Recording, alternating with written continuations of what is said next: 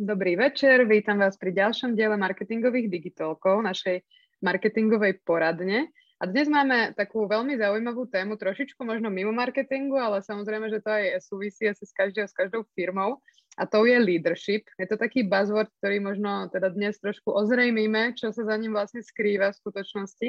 A ja sa teším, že dnešné naše pozvanie prijal náš host Peter Benkovič. Ahoj Peter, vítaj u nás, dobrý večer. Ahoj, ďakujem za pozvanie, pozdravujem účastníkov. A ja ho len tak v krátkosti predstavím, aby ste vedeli, že prečo sme si na túto tému zavolali práve Petra. A Peter je teda jeden, alebo spoluzakladateľ spoločnosti Maxman Consultants a už teda je to asi 28 rokov, ak mám správne údaje od Aha. toho založenia. A ty si teda senior trenérom, konzultantom a kaučom pre vrcholových manažerov, aby sme teda tak pozriemili, čo asi robí Maxman Consultants. A teda vy trénujete aj obchodníkov v medzinárodných spoločnostiach, pomáhate manažerom zlepšovať ich schopnosti a stať sa teda dobrými manažermi. A oprav ma, ak to není úplne, úplne presná formulácia. Je dobrými a tí, čo sú dobrí, veľmi dobrí a ktorí sú veľmi dobrí, vynikajúci. Aby boli. Super, takže naozaj na všetkých leveloch manažerov eh, zlepšujú a teda okrem toho, že má už toľkoročné skúsenosti, tak sa môže píšiť aj certifikátmi rôznymi svetovými. Ak to neprečítam dobre, tak uh, môžeš ma opraviť. Nemusíš. Nie, netreba. Nemusím teda všetky menovať, ale týka sa to teda agilného leadershipu, ak som si dobre prečítala, a tým coachingu. Takže naozaj, že má s tým veľa skúseností praktických, aj teda teoretických a dnes sa budeme rozprávať o tejto téme leadershipu a pokúsime sa ju trošku tak eh, uviesť to na pravú mieru, tento výraz a porozprávať sa o tom, že čo je teda ten leadership a ako byť možno dobrým lídrom. Ja len pripomeniem, než začneme, že kľudne, ak vás táto téma zaujíma alebo máte nejaké svoje osobné eh, veci, ktoré chcete vyriešiť, tak píšte tuto dole po tento livestream do komentárov a pýtajte sa Petra, máte teraz teda jedinečnú príležitosť, máme na to hodinku, takže nehambite sa a kľudne pošlite svoje otázky do komentára. A ja by som teda túto tému uh, uviedla úplne tak všeobecne. Ten uh, výraz teda, alebo tie dva také pojmy sú, ktoré sa často zamieňajú. Už to sa o tom trošičku sme to načetli už pred týmto livestreamom. A to je líder a manažer. Objasníš nám prosím teda, že aký je v tom rozdiel a kto je líder a kto je manažer? Áno, ale najprv sa vrátim ešte k všeobecnejšiemu a to je k definícii manažmentu a leadershipu. Mm-hmm. Management má jasnú definíciu a všade vo vyspelom svete je prijatá definícia Americkej manažerskej asociácie. Management je dosahovanie cieľov prostredníctvom ľudí, ktorí to robia dobrovoľne. A management má 4, niekedy sa vraví 5 zložiek plánovanie, organizovanie, e, zaplňovanie pozícií ľuďmi, vedenie a kontrola. To sú zložky manažmentu. A leadership nemá jednoznačnú definíciu. Neexistuje americká leadership asociácia. To sú iba združenia rôzne. A keď sa pozrieme na tie zložky manažmentu, plánovanie, organizovania a tak ďalej a netreba byť veľký odborník, tak zistíme, že napríklad plánovanie si môžeme outsourcovať a môžeme si nechať plán vypracovať niekomu inému.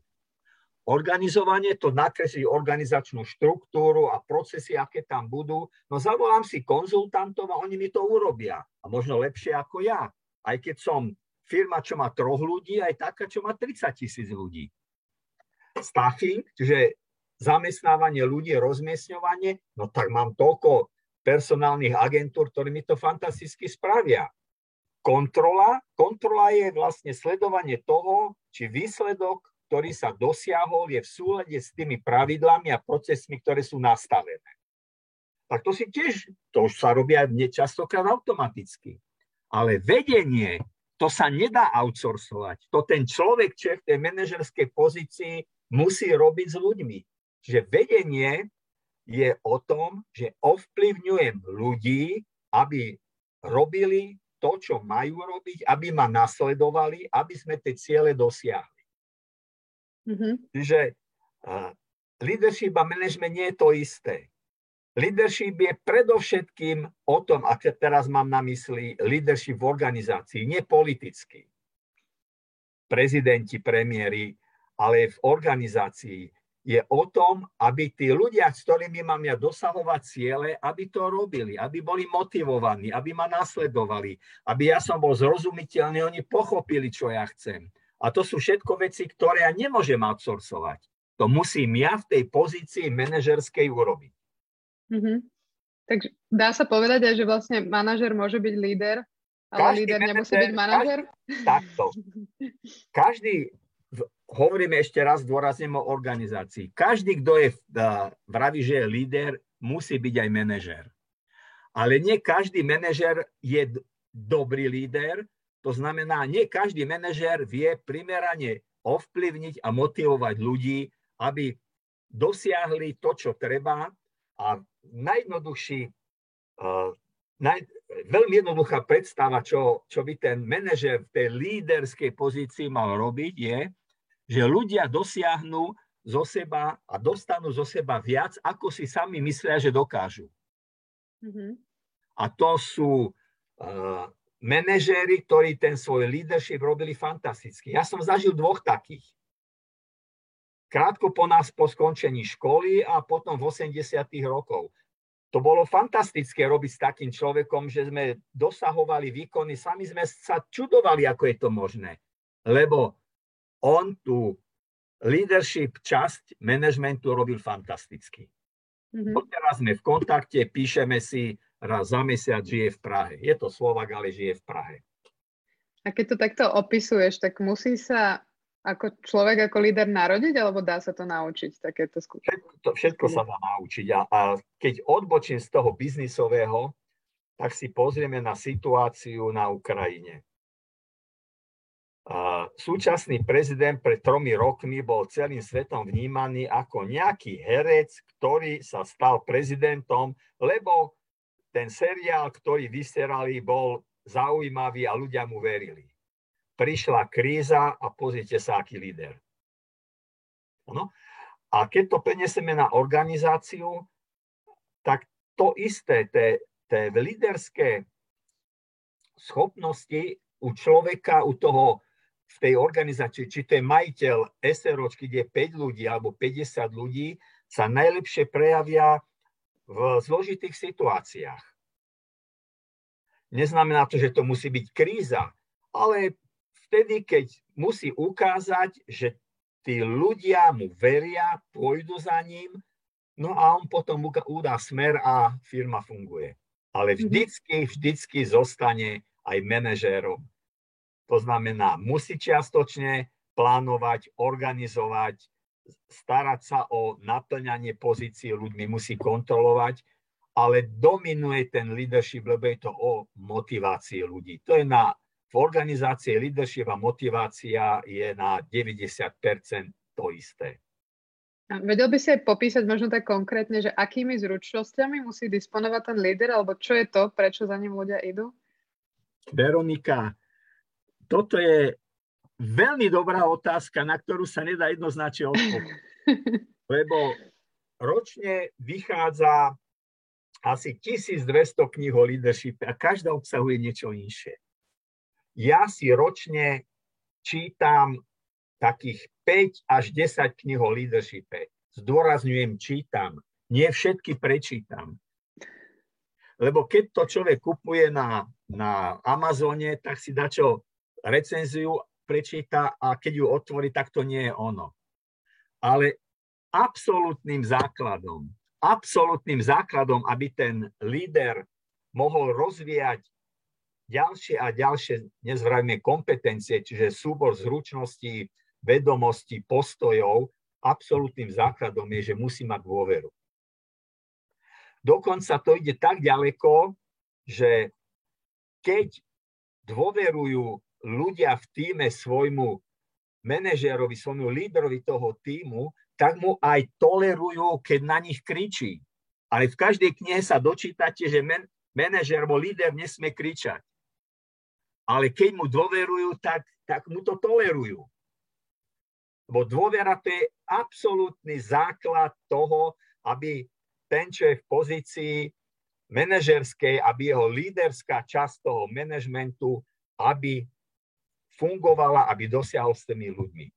Druhá vec, ktorá je na to naviazaná a to je zaujímavé, to sa týka všetkých kultúr. A teraz nemyslím iba našu západnú, to znamená európsko-severoamerickú kultúru, ale aj prírodné národy, čo majú, aj azijské kultúry, ktoré sú trošku inakšie, je tzv. integrita, čestnosť. A Angličania vravia walk the talk. Rob to, čo povieš, že budeš robiť. A niekedy sa to po anglicky povie čestnosť, honesty, integrita. Ale tu treba mať na pamäti uh, realitu dnešného sveta tých posledných 20 rokov. To neznamená byť čestný za každú cenu vždy. To, to v biznise, osobitne v tom veľkom a medzinárodnom, nie je možné. Ale v žiadnom prípade nebyť nečestný. V žiadnom čo, to, čo si po tým môžeme predstaviť? Čest, možno, nebyť nečestný. Uh, ja sa stretávam s tým, že občas členovia týmu povedia, on zadržuje informácie, dobrý líder nesmie zadržovať informácie. Ale ja som poznal toľko manažérov, ktorí museli zadržovať informácie ja som v pozícii, mám na starosti divíziu 50 ľudí a je snaha našu firmu, aby ju prevzala nejaká iná väčšia firma celosvetovo. Nepriateľský, to je veľmi špecifický spôsob prevzania cez akcie. No túto informáciu ja predsa nemôžem povedať ľuďom, však okamžite by zo strachu prestali robiť. Áno.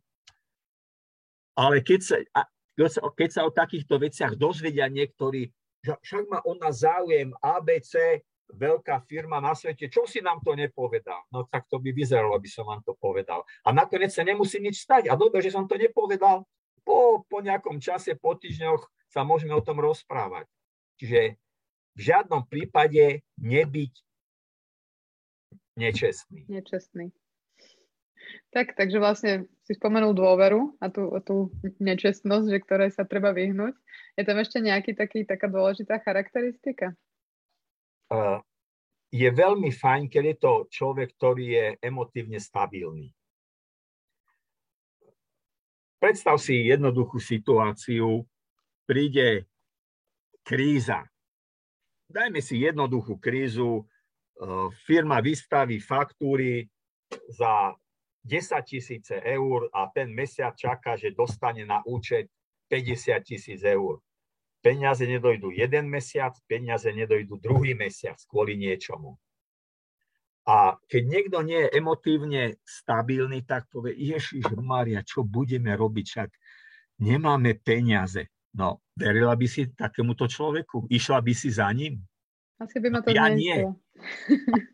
Čiže emotívne stabilný znamená, dnešnej ťažkej dobe ne, nenechá sa rozvyklať niečím, čo znižuje výkon, čo ohrozuje tú firmu, pevne stojí na zemi, uh, robí s tými ľuďmi, vysvetlí a tak ďalej. Čiže cítia v ňom oporu.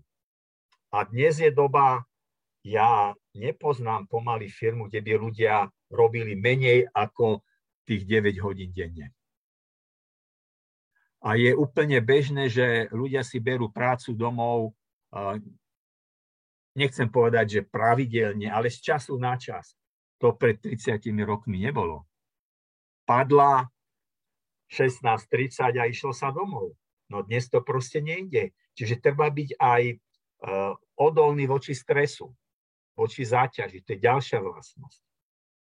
Ďalšia veľmi, veľmi, veľmi dôležitá je vedieť sa rozhodnúť rýchlo a keď sa rozhodnem zle, tak si priznať chybu. Mm-hmm. Mám pekný príklad z jednej veľmi zaujímavej firme v Českej republike. Je to sieť hotelová, kde sú traja majiteľia, domáci ľudia. Veľmi, veľmi úspešní. A každý má tretinu podielu. A keď som sa ich pýtal, generálneho riaditeľa jedného z akcionárov, že ako to robíte, že, že ste vydržali 25 rokov. To ste sa nerozhádali? A on povedal, prijali sme veľmi jednoduché pravidlo. Nikdy sa nehlasuje.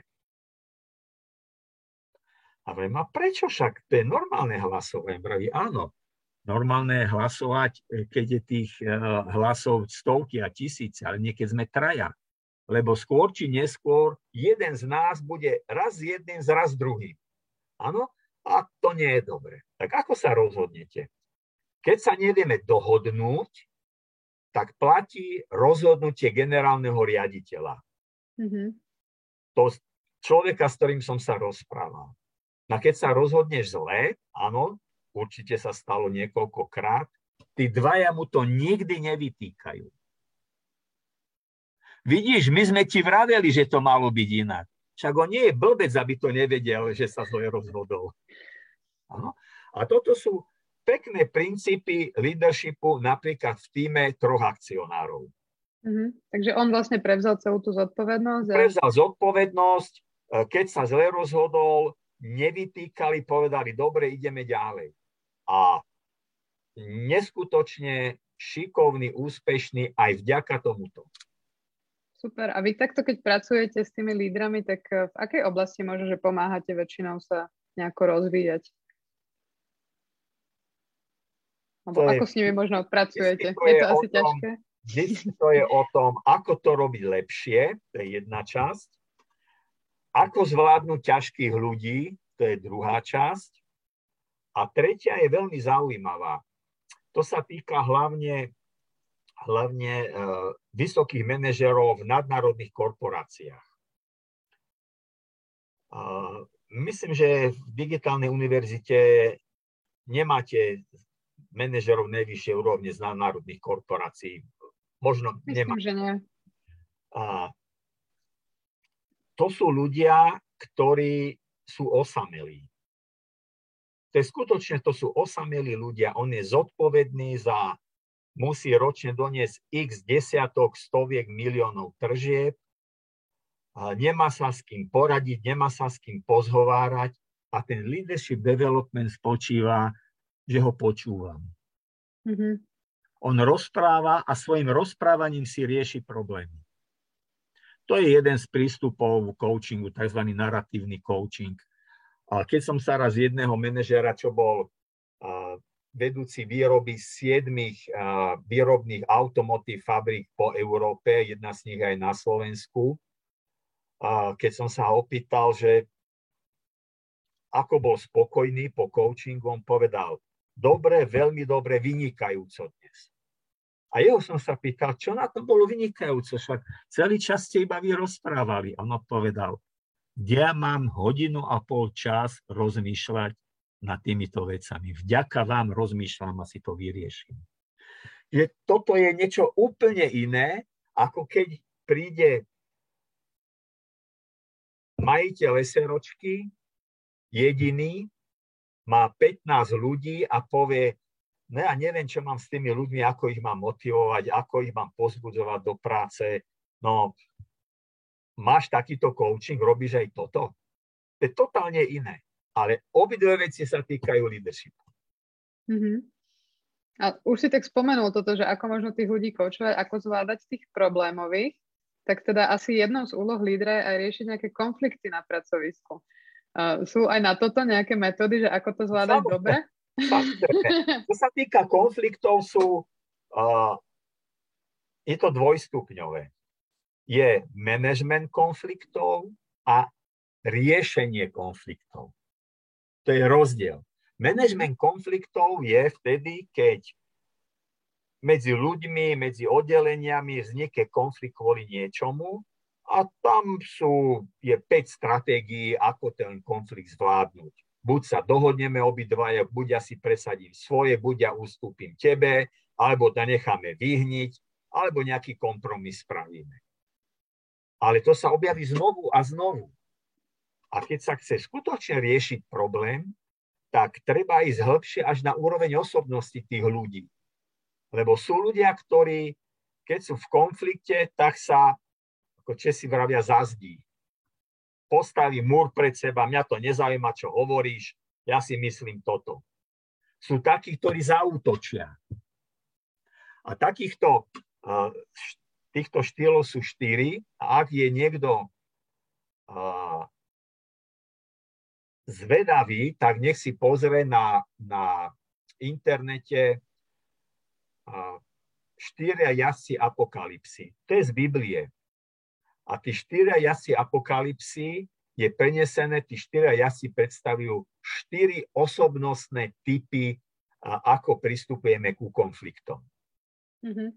A vychádza to z rodinej terapie, lebo ak ste ženatí a máte rodinu, tak tam zažijete všetko to, čo v organizácii ešte aj navyše. A je to veľmi dobre spracované. V rodine nemôžete konflikty riešiť tak, ako v organizácii medzi dvomi ľuďmi teraz. Tam to treba vyriešiť tak, aby to fungovalo ďalej. A to je tá, tá štyria jazdci apokalipsy, je to veľmi dobré. Four Horsemen of Apocalypse po anglicky. Uh, čiže konflikty sú mhm. dôležité, lebo to je energia. Menežovať ich treba zvládnuť teraz, aby, aby to nás teraz neotravovalo, ale skutočne riešiť treba ísť hĺbšie na úroveň osobnosti a povedať si, uh, budeme oveľa lepšie fungovať, keď si uvedomíme, že ja som ten, ktorý útočí, ty si ten, ktorý sa vždycky vzdáva, ty si ten, ktorý postaví múr okolo seba, nič ma nezaujíma a takto ten konflikt riešiť. A to je veľmi ťažká úloha pre manažera tej líderskej funkcii. Veľmi ťažká. Ale keď sa mhm. podarí, tak je to dobré.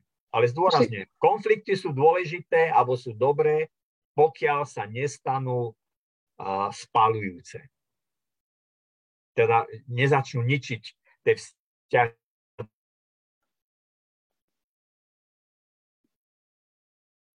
Teraz nám Peter asi trošku vypadol internet. Niečo si chcela. Hej, teraz trošičku si vypadol tú poslednú, poslednú vetu o toho, že konflikty, keď sú spalujúce, tak môžeš prosím ešte zopakovať. No, konflikty, keď ich neriešime, tak bublajú a poškodia. Ale keď sa k nimi pristupuje správne, keď ten manažer v tej líderskej funkcii to rieši, venuje sa tomu, tak to dáva energiu, lebo to sú emócie. Super, ja som len chcela takú doplňujúcu otázku k tomu, že keď je napríklad presne takýto líder z medzinárodnej korporácie a má už pod sebou nejakých tých 50 ľudí, tak možno, že mal... Veronika, pozor, on nemá pod sebou 50 ľudí. Má divíziu s 50 úrovniach. ľuďmi, ktorá má 5 krát po 10 tímov, čiže má 5 tak, ľudí. Mm-hmm. Tak presne to som sa chcela spýtať. Tak, tak, že či by mal ísť aj pri tom riešení konfliktov na všetky tie úrovne, alebo teda má riešiť len nejakých tých 5 svojich eh, manažerov a tí by mali ďalej riešiť tie konflikty, alebo že ako hlboko by sa do toho mal pustiť? No čo myslíš? ja, si, ja si myslím, že asi len s tými piatimi by to mal riešiť ale povedz ty si tu odborník. samozrejme s tými piatimi, ale ich musí naučiť, ako to majú oni robia, tých ďalších naučiť, ako to majú robiť. A keď je tých hierarchických úrovní veľa, tak je to veľmi ťažké. Keď ich je málo, tak to je, dá sa to zvládnuť. Takže aby sa z toho nezbláznil ani on.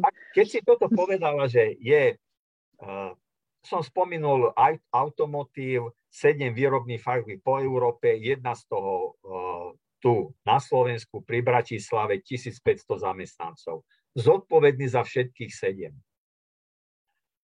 Jedna z najlepších vecí, čo on robil, v každej tej fabrike išiel do výroby, aby ho poznali a vedeli, kto to je. A rozprával sa s ľuďmi. Ono to je strašne jednoduché. To nič nestojí, ale bola by si prekvapená, ako pre niektorých ľudí je to ťažké. Ja? A prečo by som sa mal ukázať tam za výrobným pásom? No preto, aby ťa poznali a aby vedeli, kto ich vedie. Sú, sú organizácie, hlavne e, čo sú služby, napríklad hotely, kde riaditeľ hotelu uh, ide na recepciu a celý deň robí na recepcii. Tu relatívne jednoduchú prácu. Prijímať hostia, prepúšťať, prepúšťať hosti. A to je motivácia pre tých ostatných. A keď on to robí dobre, môže to tá recepčná odflákať? Asi ťažko. Tak to je veľmi dobrý tip. Máme tu už jednu otázku od divákov, tak ja prejdem k nej. A Vladislav sa teda pýta, že má jednu otázku. Že ak teda tvrdíš, že každý môže byť lídrom, že môže byť aj on teda napríklad jadrovým fyzikom, totiž to osobne nevie, že či sa týmto názorom dokáže aj z vlastnej skúsenosti stotožniť, pretože z psychologického hľadiska platí, že ak človek pred nami raz v sebe nemá prirodzenú charizmu, kvôli ktorej za ním budú ľudia chcieť ísť. Nie preto, že musia, ale preto, že sami chcú. Aj keď možno sami nevedia kvôli čomu, tak nemôže byť lídrom. A autentickú charizmu predsa len môže mať aj pani upratovačka s autentickou charizmou sa človek rodí, teda podľa no, neho. Jadrový fyzik lídrom? Jadrový nie, skôr, skôr bola otázka, že či on môže byť jadrovým fyzikom, ak každý môže byť lídrom. Že tak to bolo Nie, také nemôže. Jadrovým fyzikom môže byť vtedy, keď vyštuduje jadrovú fyziku, rozumie jej, ukáže odbornú kompetenciu, e, robí výskum alebo ide do jadrovej elektrárne, ale teraz si predstavte, že skončí jadrovú fyziku, príde do elektrárne, robí na nejakom úseku, je dobrý odborník, tak ho povýšia na tým lídra je veľmi dobrý team leader, povýšia ho na lídra úseku. A čo potrebuje ako líder úseku viac? Byť odborník na jadrovú energetiku a jadrovú fyziku, alebo odborník na to, ako viesť ľudí a ako s nimi dosahovať výkon. Čiže nemôže, jadrový fyzik môže byť ten, kto to vyštuduje a má na to hlavu, má na to predpoklady odborné. Ale ako náhle sa dostane do pozície manažerskej, že musí s ľuďmi dosahovať ciele, tak už by mal byť aj líder. Ona možno aj tú otázku myslela tak, teda Vladislav, ak nie, tak ma opravte kľudne v komentári, že podľa neho nemôže byť každý líder, alebo teda, že nedá sa to naučiť, pretože nie každý má tú vrodenú charizmu. Na to nepotrebujem až takú vrodnenú charizmu. Na to je veľmi jednoduché, krásne cvičenie, ktoré som robil desiatky krát. Menežery strednej úrovne.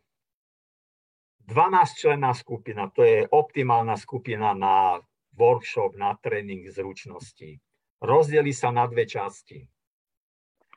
Úlohou je, aby tieto dve časti vyrábali z dodaného materiálu papier, kartón, drievka, špagaty, lepiace pásky a tak ďalej, aby vyrobili hračku podľa určitého dizajnu, ktorý si sami dajú. Potom, keď robia, tak sa povie, no sú to dve divízie, ale zlúčime vás do jednej.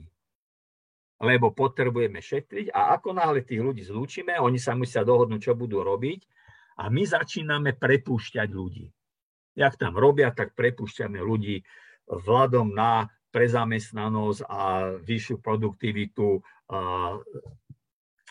rušíme vaše pracovné miesto, idete na HR oddelenie, dostanete papiere odstupné. A takto odchytávame ľudí z tej skupiny, za každým sa niekto ujme vedenia. Za každým. Zostanú poslední dvaja, pozerajú na seba a jeden sa ujme vedenia. Vždy. Vždy. A môžete tvrdiť, nemá charizmu. Má nejakú charizmu. Každý má nejakú charizmu. Človek je tvor spoločenský, škaredo povedané stádovitý. A ak sa zoberú naj, u nás najbežnejšie stádovité zvieratá sú ov, ovce, a ktorých vedie baran. A v každom stáde je niekoľko baranov a jeden je vodca. Jeden baran. Keď ho odchytíte, nastúpi druhý. Keď ho odchytíte, nastúpi tretí. A tak je to aj medzi ľuďmi. Myslieť si, že vodca musí mať nejakú extra charizmu, podľa mňa Angela Merkelová nemala žiadnu charizmu. A stretol som sa s Nemcami, ktorí vraveli úžasne charizmatická ale podľa mňa nemala. Ale to sa mňa týkalo. Čiže e, keď sa vrátime k tomu, že každý môže byť, e, vedieť motivovať ľudí, vedieť ich natchnúť pre prácu, vedieť ukázať smer, mnohé veci sa dajú naučiť. Ale to máš ako, keď si zoberieme skok do výšky. Postavíme sa 20 vo veku 20 až 25 rokov a bez toho, aby kdokoľvek kedy skúšal skok do výšky, každý si skúsi, koľko skočí. A preskočí od 80 do 130 cm bez tréningu. Potom začnem trénovať a ku podivu zistím, čo na začiatku niekto skočil 80, po troch mesiacoch skočí najviac zo všetkých. Že mal v sebe nejaké, nejaké schopnosti. Čiže a, rozvoj leadershipu spočíva v rozvoji rôznych zručností, my vravíme často kompetencií, to znamená kompetencie ako súbor vedomostí, zručností, postojov, každý sa vie zlepšiť, ale niekto v sebe má tú schopnosť, že to lepšie využia je viac. Ja z, z tých leadership kompetencií, tých najjednoduchších, je jednoduchá zručnosť postaviť sa pred skupinu a prezentovať. Pre mnohých ľudí je to utrpenie.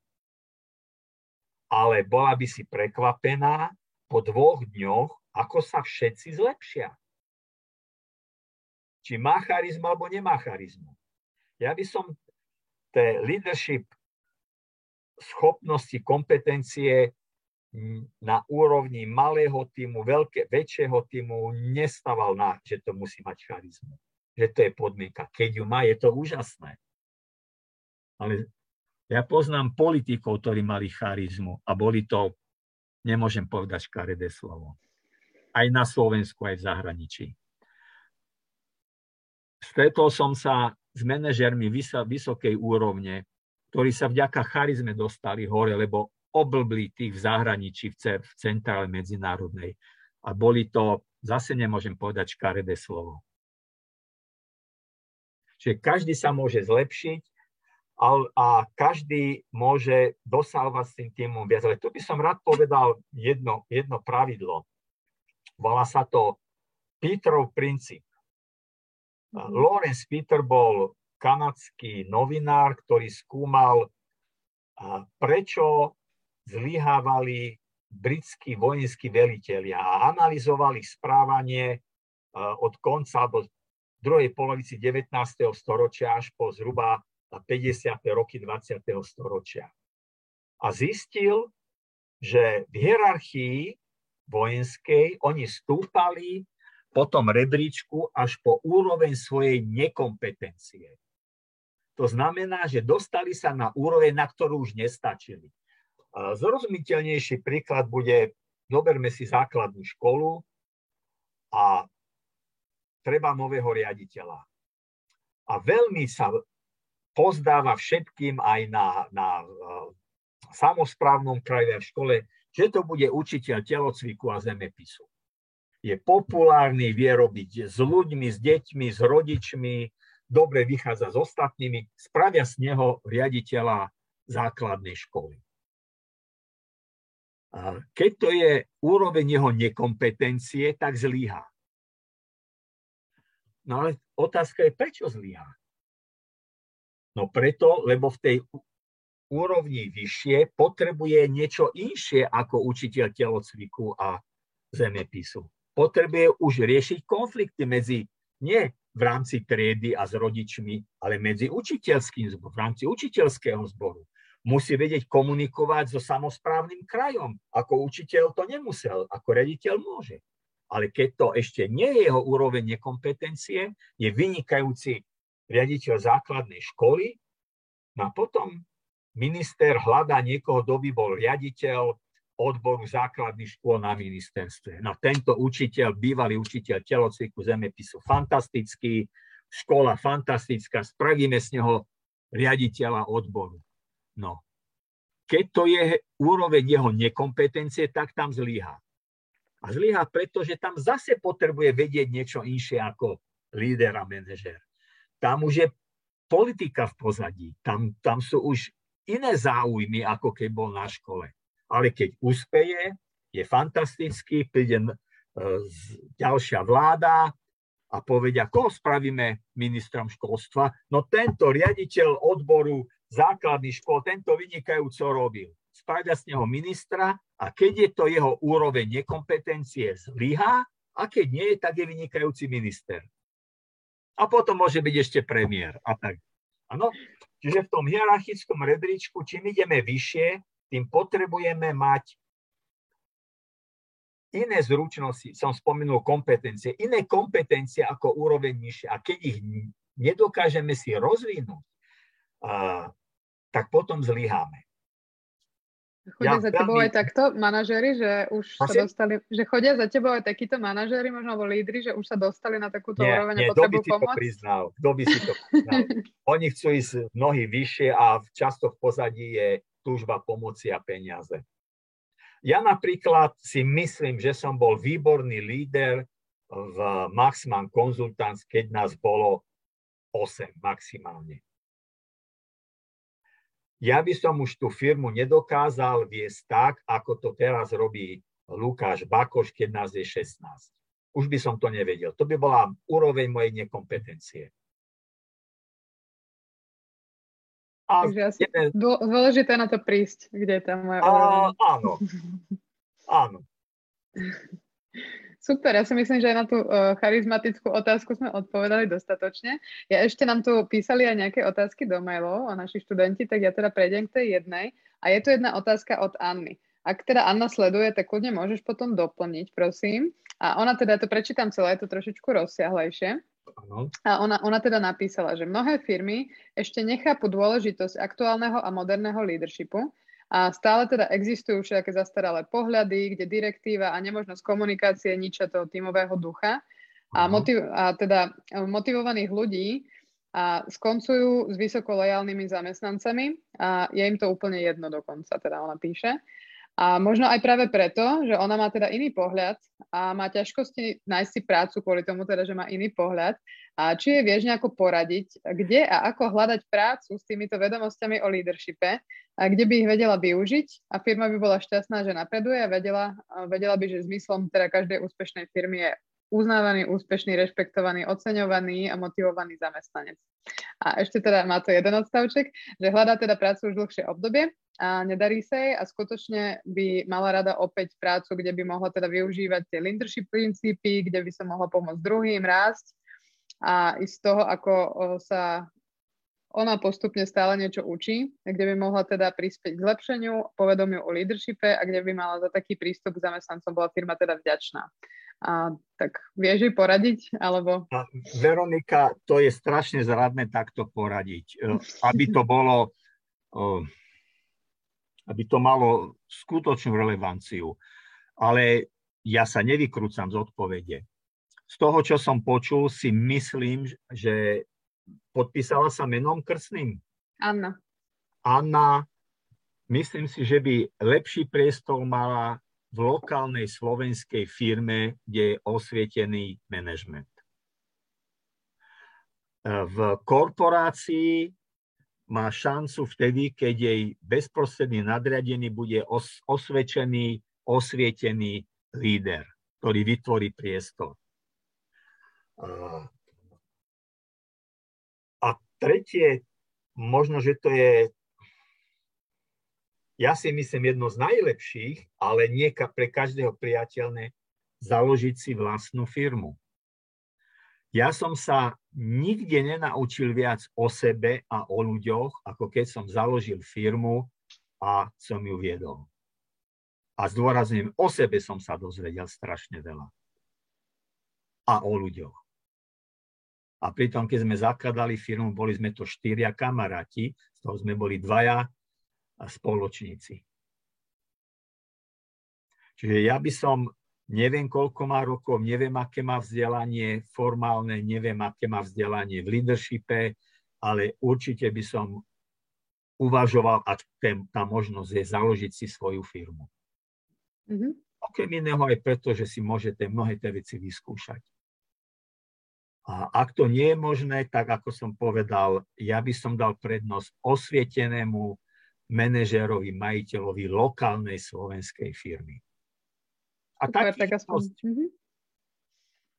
Tak aspoň takto o, ťažko sa odpovedá vždy, keď to nie je úplne tak konkrétne, že nepoznáte človeka, ale verím, že takáto rada aspoň trošku navedie. Ja by som ešte chcela otvoriť jednu tému a to je práve v súčasnosti ako keby agilný prístup k manažmentu, lebo tá agilita tak naberá uh, na sile, lebo aspoň je to taký buzzword. Vieš nám vysvetliť, že čo presne to vlastne znamená, ten agilný prístup k leadershipu? No, úplne najjednoduchšie zdravý rozum. Zdravý rozum znamená, pravidelne sa stretávam s ľuďmi, počúvam ich. Keď, idem, keď mám prijať nejaké rozhodnutie, tak si pozbieram informácie z viacerých zdrojov. Mám vždy otvorené dvere, kto ku mne príde, tak toho vypočujem. A teraz to najdôležitejšie. Zavediem otvorenú komunikáciu s dávaním a príjmaním spätnej väzby. No, a ja mám veľmi dobré skúsenosti s cvičením, ktoré má silné agilné prvky, je jednoduché a kdokoľvek, kto počúva a má na starosti nejaký tým, to môže to cvičenie si urobiť.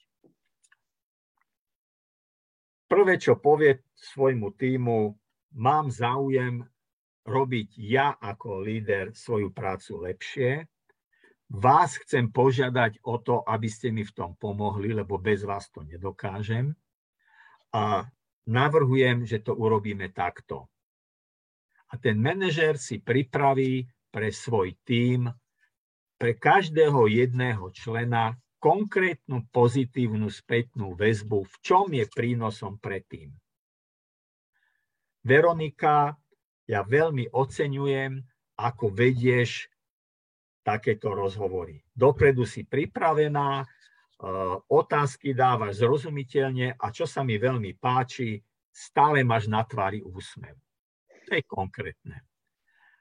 A ten tým si pripraví pre manažéra tímovo spätnú väzbu podľa jednoduchej schémy, ktorá sa volá Start, Stop, Continue, čo by ten manažér mal začať robiť a čo nerobí, aby ten tým bol efektívnejší a viac motivovaný.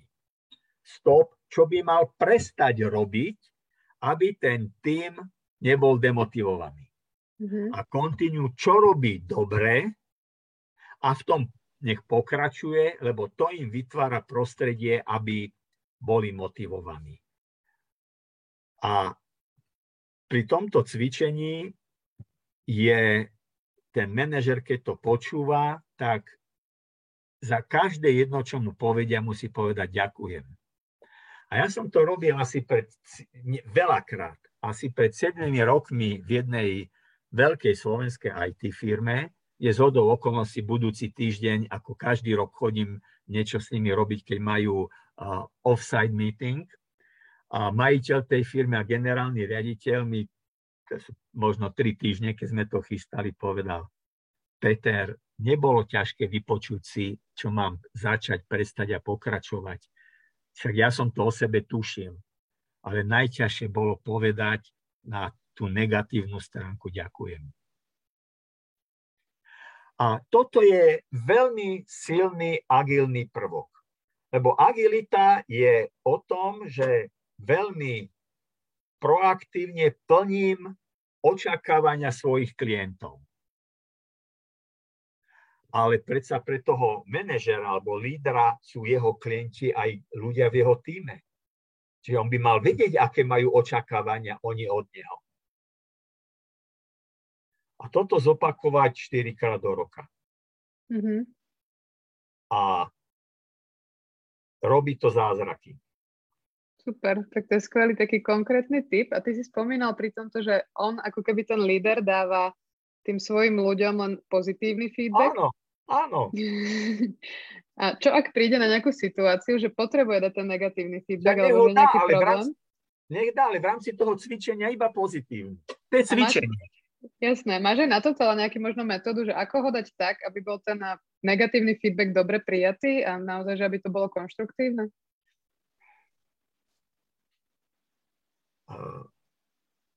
v 80. rokoch sa dával sandvičový feedback. Áno. Čiže keď chcem niekoho pokarhať, tak poviem, najprv ty si dobrý, ale toto si robil zle, ale aj tak si dobrý, pokračuj v tom, čo robíš dobre a nezopakuj to, čo bolo zlé. A odporúčil by som rozvinutie toho, čo som povedal Start Stop Continue. U nás vo firme to už funguje mnoho, mnoho rokov. Raz za štvrť rok sa zídeme a ten každý jeden sa posadí tzv. do horúceho kresla a všetci ostatní sú dookola a dávajú mu feedback. Najprv negatívny, potom pozitívny. To neznamená, že každý. Keď má ten tú potrebu. A je to ako katarzia. Odstráni to kopu, kopu nedorozumení a pre tých, čo o tom uvažujú, tak dobrá správa. Nemusia sa toho báť, lebo 95% tých vecí, čo si vypočujú, negatívny feedback sa týka komunikácie. Elementárnych vecí, konkrétny príklad z výrobnej firmy, výrobný riaditeľ a teraz mu ten jeho tým dával stop, čo by mal prestať robiť a vravia, keď prídeme za tebou do kancelárie, sedíš za počítačom, niečo tam robíš a ja ti chcem povedať niečo dôležité, ty si za počítačom píšeš, hovor, ja ťa počúvam. Figu borovú, to, to chlap nedokáže písať a počúvať. Žena ešte áno. A on sa, ale však mám veľa práce, ale prestaň robiť, otoť sa na mňa a počúvaj. Lebo 80% prípadov, keď to takto robíš, prídeš o hodinu, opýtaš sa, čo som vlastne chcel. A toto sú drobnosti, neuveriteľné drobnosti, čo robia toho manažera lepším lídrom. Že vypočuje mhm. a skutočne, že počúva. Nie, hovor, ja ťa počujem. Nie, nie venovať pozornosť. Mm-hmm. Máme tu aj takú doplňujúcu otázku, ja mám tu trošku zoneskorením, ale predpokladám ešte, že je to k tej start-stop-continue metóde. A Jozef sa teda pýta, že či môže navrhnúť toto ako zamestnanec šéfovi.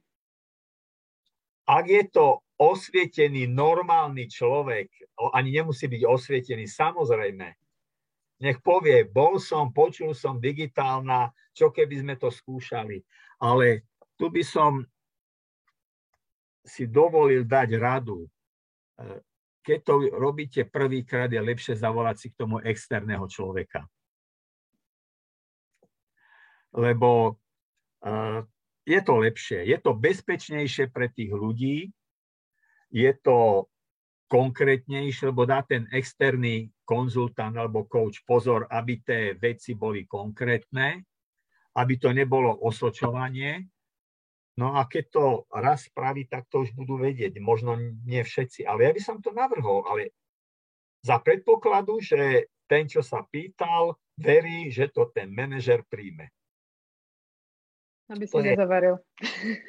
To je, to je, viete, ako v pozadí je jedna vec, ktorá, ktorá nás, mnohých z nás veľmi obmedzuje, a to je túžba pomoci možno si počula, moc korumpuje, absolútna moc korumpuje absolútne. Nie každý dokáže zvládnuť moc, ktorú má. A keď manažér dokáže zvládnuť moc, ktorú má, tak ku podivu bude mať oveľa väčšiu moc nad tým, aby motivoval ľudí. Ale je to ťažké. Kde moc chutí sú ľudia, ktorí ktorí sa úplne vyžívajú v tom, keď majú moc a dávajú to všade najavo. Ja som koučoval vysokého manažera v jednej firme a on povedal, ona ma musí počúvať, lebo ja som spoločník v tej firme. No, ona má 100 spôsobov, ako predstierať prácu a podávať slabý výkon. To je konkrétny príklad. No. Mm-hmm. Môže to navrhnúť ja by som odporučil, aby aspoň pre prvýkrát to bolo s externým konzultantom, ktorý to vysvetlí, ktorý pripraví toho manažéra, povie mu tie e, prínosy toho a je to výborná vec. A to je tiež mhm. prvok agility. Tak aby to nevypálilo zle, tak teda skúste uh, takto možno s externým. No, áno. Máme tu ešte jednu otázku. Ďakujem. Máme tu ešte jednu otázku z mailu, tak aby sme ho stihli prečítať. A teda Rado, ak si tu s nami, tak uh, teraz ideme na ňu konečne. A on sa ťa pýta, že akými fázami leadershipu si si prešiel ako jeden zo spoluzakladateľov spoločnosti? tak ja som bol dosť významný líder ešte predtým, ako som nastúpil do práce, lebo som bol na vojne. Mm-hmm. Ja som bol rok na vojne, bol som v západných Čechách, kde životnosť nášho pluku bola dve minúty v prípade útoku na to, čo nás furt strašili. A tomu zodpovedalo aj zloženie tých ľudí. Zo 100, zhruba 120 ľudí na rote mali traja maturitu asi štyria boli negramotní. Tretina ľudí boli uh, kriminálnici, niektorí recidivisti. Asi traja, štyria boli starší odo mňa. A ja som si tam vyskúšal, čo to je viesť takýchto ľudí. Bol som veliteľ čaty, ale keďže veliteľ roty bol hodne často mimo, tak som zastupoval jeho ako veliteľa roty a prežil som to. A dlhé roky som považoval rok služby za rok stratený. Rok z môjho života úplne zbytočný, pokiaľ som nezaložil uh, Maxman Consultants a nebol tam. Vtedy som si uvedomil, aká dobrá to bola skúsenosť. Akými fázami som si prešiel. Uh, poviem prvú vec, ktorú občas pripomeniem.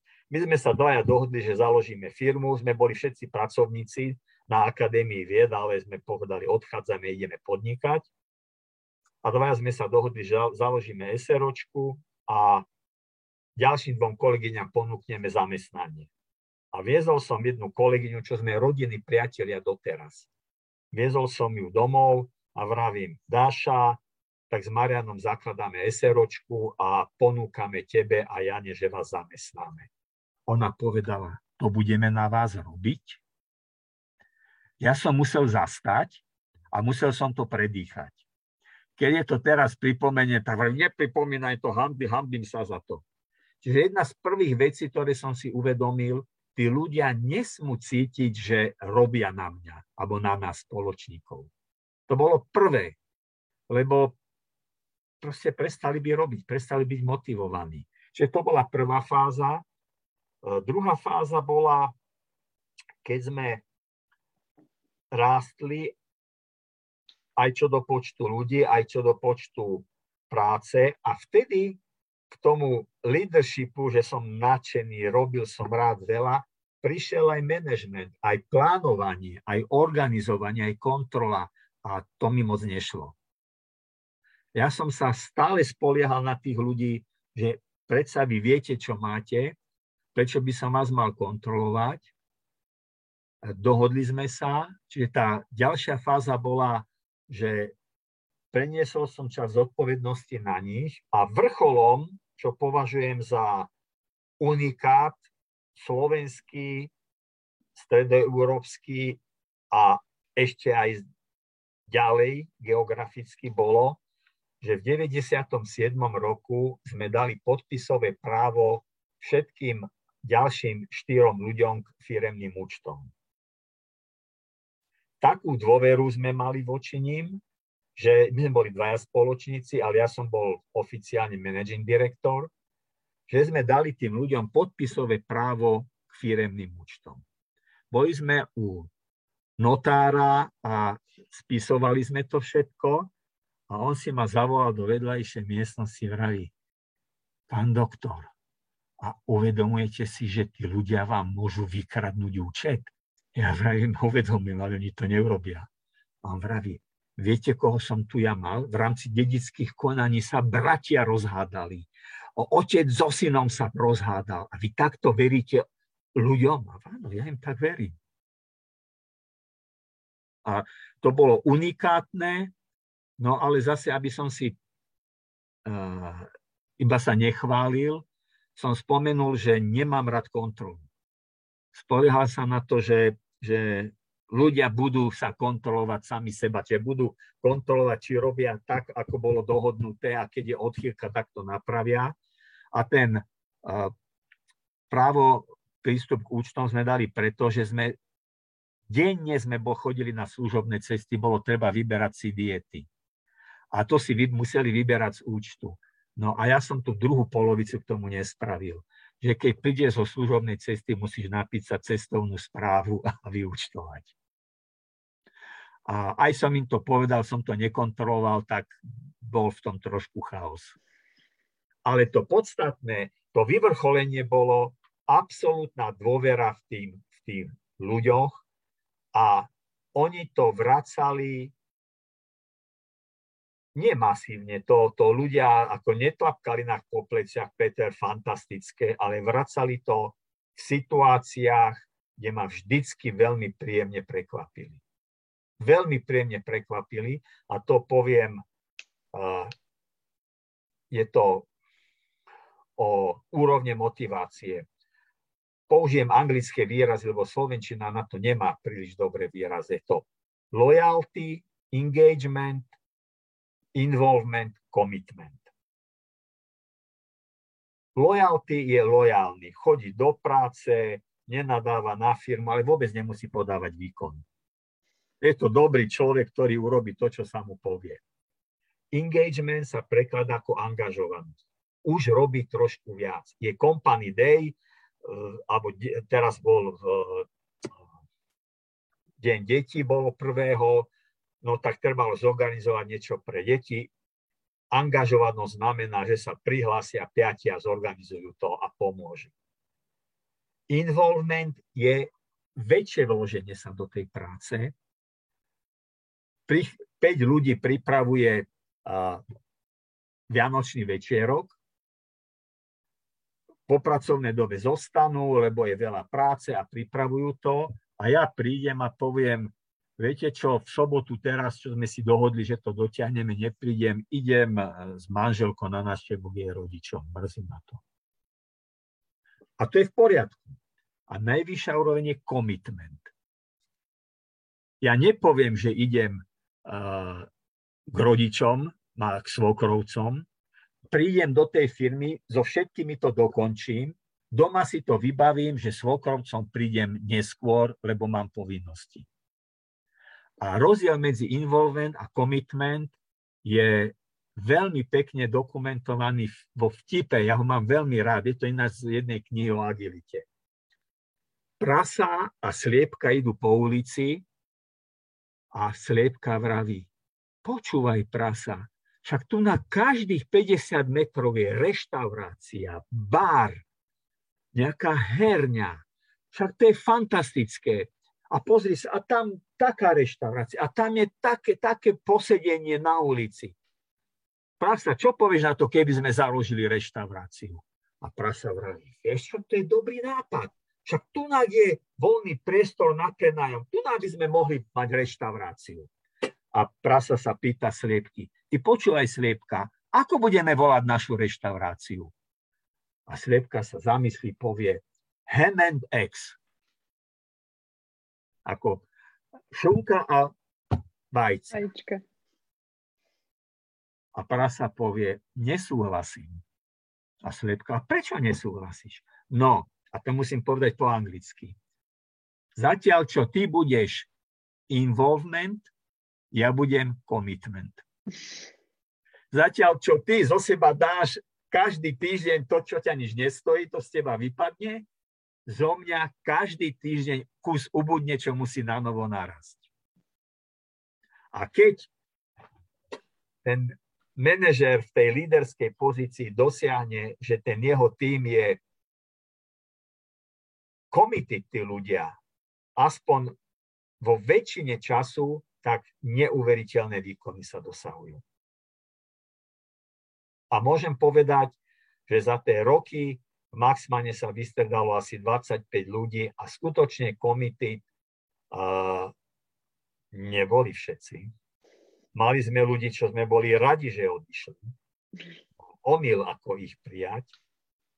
A v súčasnosti je tá skladba taká, že ešte nikdy nebolo toľko ľudí committed. Ja, by som, ja si trúfam povedať, že všetci sú uh, a to vidno, lebo Lukáš Bakoš ako managing director robí veľmi dobre, sme slobodná firma. To je ďalší príklad uh, slobodnej firmy, čo ja som neznášal, keď niekto povedal, bude mať home office pred x rokmi. A ja potrebujem, zavolám, nedvíha. Zavolám o chvíľu, nedvíha. Po dvoch hodinách zavolá späť. Som so synom u lekára. Ja viem, tak prosím ťa, máš home office alebo si u lekára. No nechcel som ti povedať, tak vravím, buď kde chceš, ale neklam. Keď povieš, že chceš 3 dní malovať byt, tak ho maluj. Ale nevrav, že budeš mať home office a budeš malovať. To bol jeden z ľudí, ktorý som si oddychol, keď odišiel. Čiže eh, je, sú desiatky vecí, kde ten manažer tej firmy môže ukázať veľmi jemné líderské schopnosti. Napríklad to, že u nás je absolútna dôvera, všetci vieme, kto má aké platy, všetci vidia, aké peniaze tečú na účty, všetci si hromadne spoločne sa dávajú ciele, e, keď sú bonusy, všetci dostanú bonusy, ako sú dohodnuté a keď zostanú peniaze navyše, ja som už na dôchodku, ale si pamätám, to je takých 12 rokov, 32 tisíc eur bolo na rozdanie. 8 pre 8 ľudí. A Lukáš sa ma pýta, ako budeme rozdať to, ako si sadneme. Vrajme, že tak, že všetci si sadneme do jednej miestnosti a budeme dovtedy sa rozprávať a rozdávať, kým nevidíme odtiaľ von, kto koľko dostane. On vraví, to myslíš vážne? Ja vravím, vážne to myslím po pár dňoch prišiel a povedal to niektorým svojim kamarátom. A všetci mu povedali, ty si sa zbláznil. Ale on povedal, dobre, tak ideme do toho. A keď toto rozprávam, tak hneď dám aj otázku, že koľko to, čo myslíte, koľko to trvalo, kým sme to rozdelili. To ľudia hádajú, no trvalo to 6 hodín. Bolo to dramatické. A samozrejme všetci takých, pre ktorých to je nemysliteľné, je to blbosť takto, však ten manažer má rozhodnúť. A boli všetci spokojní? Ja poviem, neboli všetci spokojní. Ale nikto nebol nespokojný. To je ako s tou čestnosťou. Všetci boli pritom, sa to tam presúvalo, e, jeden dokonca sa mu nazbieral viac povedal, ja nechcem toľko. Ja si myslím, že si to nezaslúžim. Však to je obrovská vec, keď to niekto povie. To je, to je pekný príbeh. Ja tu mám ešte potom také doplňujúce otázky od divákov. Už máme čas nám vypršal, ale, ak môžeme nevadí. ešte ja to... Neviem, ak, ak tam bude posledný človek, tak budem rozprávať. Ty vieš, koľko tam je ľudí? Vidíš? A momentálne, počkaj, 26 je to ešte ľudí. No, tak môžeme pokračovať. Ak, ak to už bude dramaticky klesať, už potom mi vieš a zakončíme. Máme tu ešte takú otázku teda od Jozefa, ktorý sa pýtal, či môže navrhnúť ako zamestnané šéfovi uh, tú metódu. A má ano. teda ešte doplňujúcu otázku, tak prejdem k nej, aby sme to tak uzavreli. A že u neho teda vo firme je taká retorika, že prídu iní zamestnanci, teda asi ak sa stiažuje, a ľudia sa tam stále točia, teda je tá asi vysoká fluktuácia. A on má pocit, že ten manažer ťažko príjma feedback a nič sa nezmení, aj keď on teda povie, že čo v takom prípade má robiť bude to vyznievať blbo, ale ja by sa s ním stretnem a porozprávam a poviem, či je vôbec schopný niečoho. To je jednoduché. Je to majiteľ tej firmy? Má nejaký vzťah k majiteľovi? Je to jeho zať? Je to jeho spolužiak zo vysokej školy? Prečo ho tam majiteľ drží? Alebo on je ten majiteľ?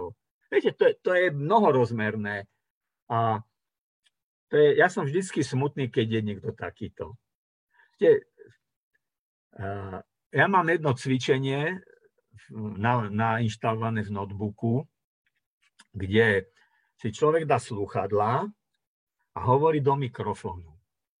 A to, čo hovorí do mikrofónu, v slúchadlách počuje s oneskorením napríklad desatiny sekundy. To sa dá nastaviť.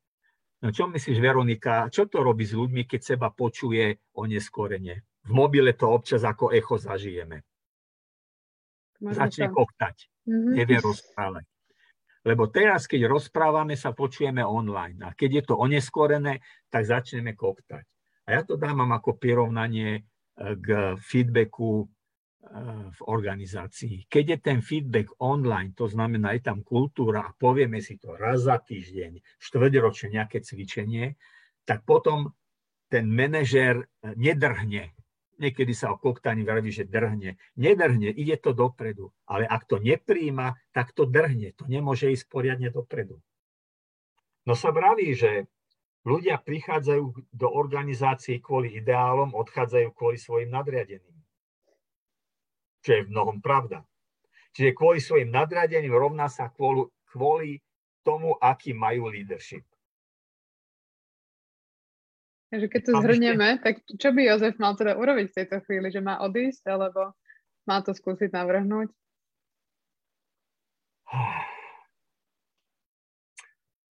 Určite niekto skúsi navrhnúť, ale ak si myslí, že si s tým vyrobí veľmi zle u svojho nadriadeného, tak nech je radšej ticho a ne, nemôžem povedať odísť preč. To sú veľmi silné uh, rady, čo ja nemôžem dávať. Neviem, kto to je, neviem, aká je to firma.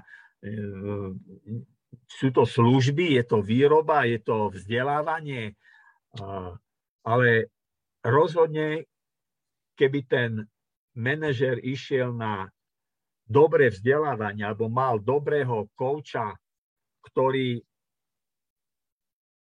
ktorý mu pomôže zbaviť sa tej predstavy, že ja som tu a vy ma máte počúvať a mňa nemá čo zaujímať feedback a čo, ako ma môžete vy kritizovať, lebo ja som tu ten, čo má moc, tak uh, s takýmito sa ťažko robí, ale dá sa to. Ale musí ten človek chcieť, to je ten problém, on musí chcieť so sebou dať čo robiť. A keď je nad ním majiteľ, tak sa stretnú všetci traja. Majiteľ, tento manažér, externý coach, neznamená, že ja, ale tak ja mám svoju prácu rád a keby ma oslovili, budem rád. A navrhnúť na čo. Ale všetko sa dá. My sme mali veľký spor s našimi švagrovcami. My sme si dvaja zobrali dve sestry. Švagrina je staršia, švagor je ešte dovodačo starší, majú dospelé deti, jedni aj druhý naše deti majú svoje rodiny a mali sme asi pred tromi rokmi, štyrmi rokmi debatu, že či dieťa má právo povedať rodičovi niečo negatívne ohľadne správania rodiča. A tí švagrovci sú právnici. V žiadnom prípade dieťa nemá právo čo kritizovať rodiča. A my sme s manželkou povedali, dieťa má plné právo povedať rodičovi, že ten rodič niečo nerobí dobre. No o tomto sme sa sporili a nakoniec som to vyriešil veľmi elegantne. Opýtal som sa tých dvoch dám, manželky a jej sestry, aký bol váš otec? Veľmi si vážili svojho otca. To bol úžasný človek. Ja som ho zažil, keď mladý zomrel. Úžasný. Mohli ste mu povedať, čo chceli? Áno. Mali ste niekedy kvôli tomu zle? Nie, nikdy. K čomu to viedlo? No, strašne sme mu dôverovali. Bol pre nás niečo úžasného. No vidíš, a prečo ty si inakšia?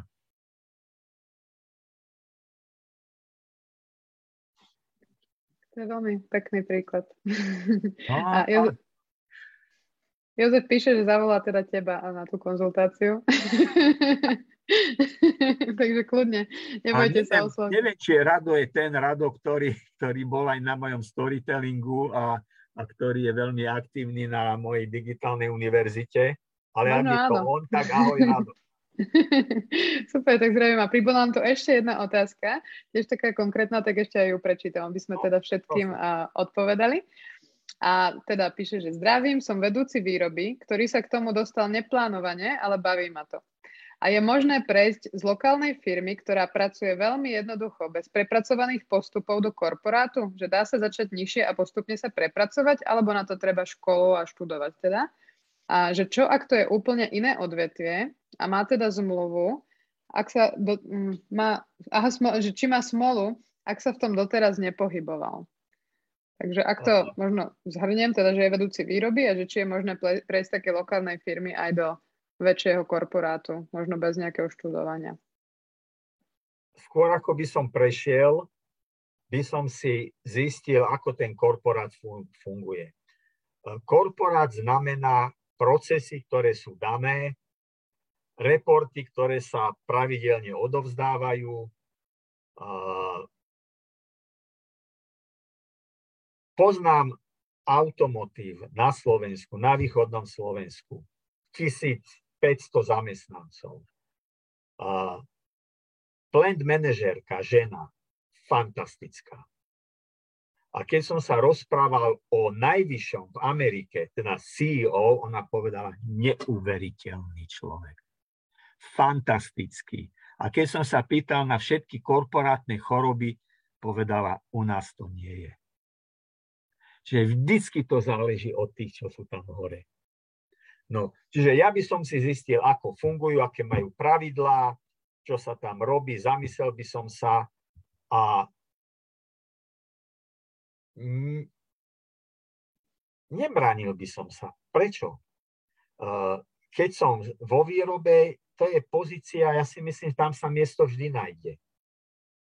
Ja by som, ja by som, ja som ten, čo išiel ja som teda 28 rokov vo vlastnej firme, no ale zistil by som si, aké sú, aká je tam situácia, popýtal by som sa ľudí v úvodzovkách pri pive, čo povedia skutočnú pravdu, ako to je. A potom samozrejme to, čo som vravel, vstúpame po rebríčku svojej nekompetencie, zistil by som maximum, čo sa tam odo mňa bude očakávať iné a navyše v porovnaní s tým, čo mám teraz. Vážim si, čo si musím doštudovať, čo si musím dozdelávať sa nejako inakšie a prečo nie? A je možné má, aj zmeniť odvetvie. Teda. Korporát má v mnohom veľkú výhodu, tam sú veci nastavené tak, aby fungovali. Tam sa nerobí moc živelne. Tam ten problém je skôr v tom, že niekedy sa príliš pie na tom, že to musí byť takto a nesmie to byť ináč. A ja ja mám veľa skúseností skôr ako konzultant, ako s korporátmi a s obchodníkmi. No a uh, obchodníci, keď v tých najväčších povedzme IT firm alebo technologických firmách, oni reportujú každý týždeň. Každý jeden týždeň, čo som predal, čo som e, rozpracoval a, a kedy to bude dokončené. A napriek tomu, keď ten, u koho sa to zbiera, či to je Viedeň, Berlín, Londýn, a potom to všetko ide do Ameriky, niekde do Kalifornie, keď ten, čo je vyššie, keď je to rozumný človek, tak nelpie na tých procesoch tak, aby tých ľudí demotivoval. Ale to už je náročné, lebo na tých vysokých, na tých vyšších funkciách uh, tam až tých ľudí toľko dobrých nie je, lebo toto toto možno pre tých, čo nie sú v korporáte a rozmýšľajú ísť do korporátu na manažerské pozície. V, v korporátoch na pozíciách, senior pozíciách na tých vyšších, tí manažéri až tri štvrtiny svojho času venujú obhajovaniu svojej pozície. Nie rozvoji to, čo je pod ním, ale obhajovaniu svojej pozície. Prečo som ja ten správny, čo tu je? A čím sa ide vyššie, týmto obhajovanie musí byť sofistikovanejšie. A to, keď počúvam tie príbehy o tomto obhajovaní, o, o ľudí, z ktorých koučujem, ktorí sú nejakí plen manažéri na Slovensku alebo nejakú divíziu na Slovensku, čo rozprávajú ako ich šéfova o jedno, o, dru, o dve úrovne vyššie, čo všetko robia preto, aby si obhajili svoju pozíciu. Je to úsmevné, ale aj takto funguje korporát. Super, tak ja verím, že sme zodpovedali všetky otázky, aby som to ešte takými tradičnými možno uzavrela pomaličky, že vieš mi povedať aj z tvojich skúseností, že čo sú tie najčastejšie chyby, ktorých sa lídry dopúšťajú a sú možno také najfatálnejšie, aby si odporúčil sa im vyhnúť. Nemyslieť si, že všetko viem najlepšie. A to stačí. to je taká naozaj veľmi stručná a dôležitá. Ale, ale ja som mal už 28, niekoľko, 20, nie to 4, 9, 18 rokov som mal v Prahe na konferencii prednášku o leadershipe a povedal som, za 2500 rokov sa v leadershipe nič nezmenilo. Skutočne sa nič nezmenilo. To je stále rovnaké. Čo sa zmenilo je rýchlosť života, v ktorom sme, komplexnosť toho prostredia, ťažšie predpovedanie budúcnosti, ale to, čo boli skutoční lídry pred 2500 rokmi, a to boli vtedy hlavne vojaci, veliteľia armád, tak to stále platí doteraz. A to, čo platilo v korporáciách a v, v súkromných rodinných firmách pred 50 rokmi, to platí teraz. Čiže som povedal, nemyslím si, že všetko je najlepšie. To, to, to je skutočne 2500 rokov. A keď ešte takto ja sa vás pýtam, celú dobu sa tak bavíme o tom, že dobrý líder, a čo by mal možno robiť, ale ako vlastne zistím, že ten líder je dobrý? Čo je taký ten to, ukazovateľ?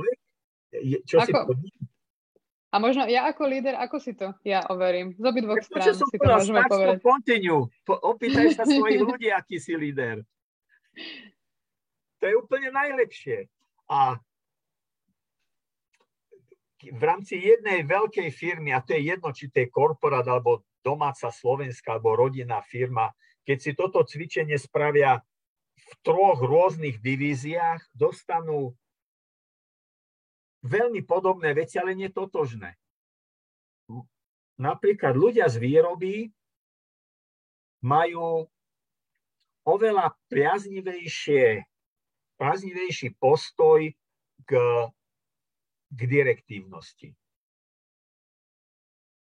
Lebo vo výrobe život tej firmy určuje rýchlosť výrobného pásu.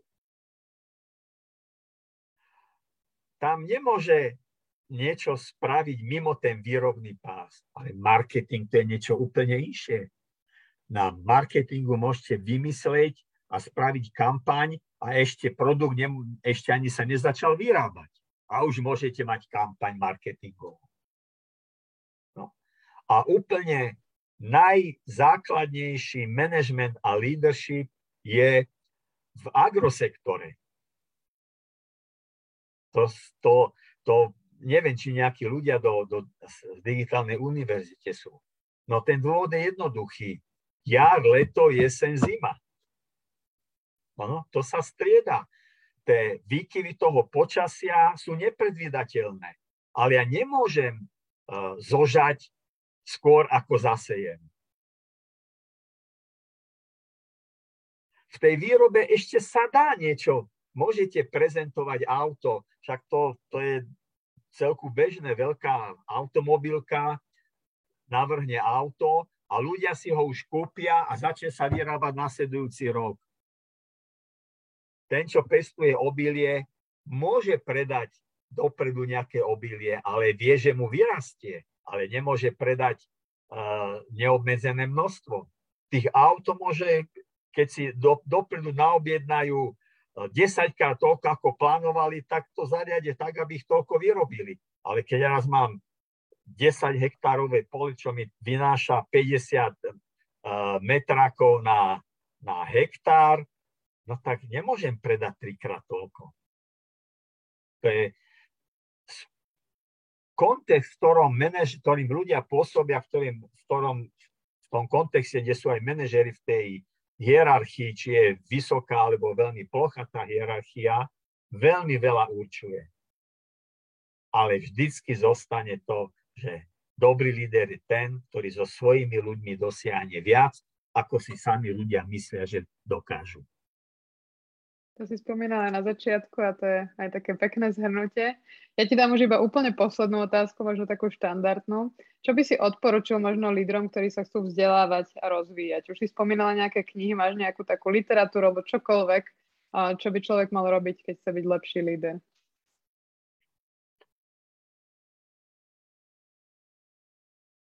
Pýtať sa skúsenejších, okrem toho, že sa má pýtať na feedback od svojich ľudí. Skúsenejších sa opýtať, prečítať si. Na webe je toľko toho, e, na YouTube sú videá krátke, zmysluplné. TEDx je zaujímavý, keď je o leadershipe. A nebať sa do toho ísť a nebať sa zlyhaní. To, to je jedna, zo základných vlastností úspešných ľudí je, že sa po zlyhaní postavia a idú ďalej. A keď ja zlyham ako líder niekde, to neznamená, že som navždy odpísaný ako líder. Zamyslím sa, bola to úroveň mojej nekompetencie? Alebo skutočne vonkajšie okolnosti, ktoré spôsobili, že som zlyhal? Ale ísť ďalej. Super. Tam je ešte ľudí. už je tam ešte okolo tých 20, ale ja už by som to tak pomaličke ukončila týmito peknými slovami a týmto krásnym odporúčaním. Ja ďakujem divákom za všetky otázky, naozaj, že boli zaujímavé. A ďakujem hlavne tebe, Peter, za naozaj skvelý rozhovor. Aj nám už ľudia píšu do komentárov, že ďakujem za skvelý rozhovor. Ja vám ďakujem, tam dám ešte feedbackový, feedbackový formulár, takže môžete nám potom aj vyplniť. A ďakujem ti teda ešte raz za všetky tvoje skúsenosti, vedomosti, ktoré si nám tu dnes odovzdal a bolo to naozaj veľmi inšpiratívne. Ďakujem aj ja. Ak to, teda. Ak to uh, komukoľvek, čo len trošku pomohlo niečo objasniť, ja som rád. Určite áno. Ďakujem teda ešte a všetkým prajem pekný večer. A ja pekný večer. Ahoj.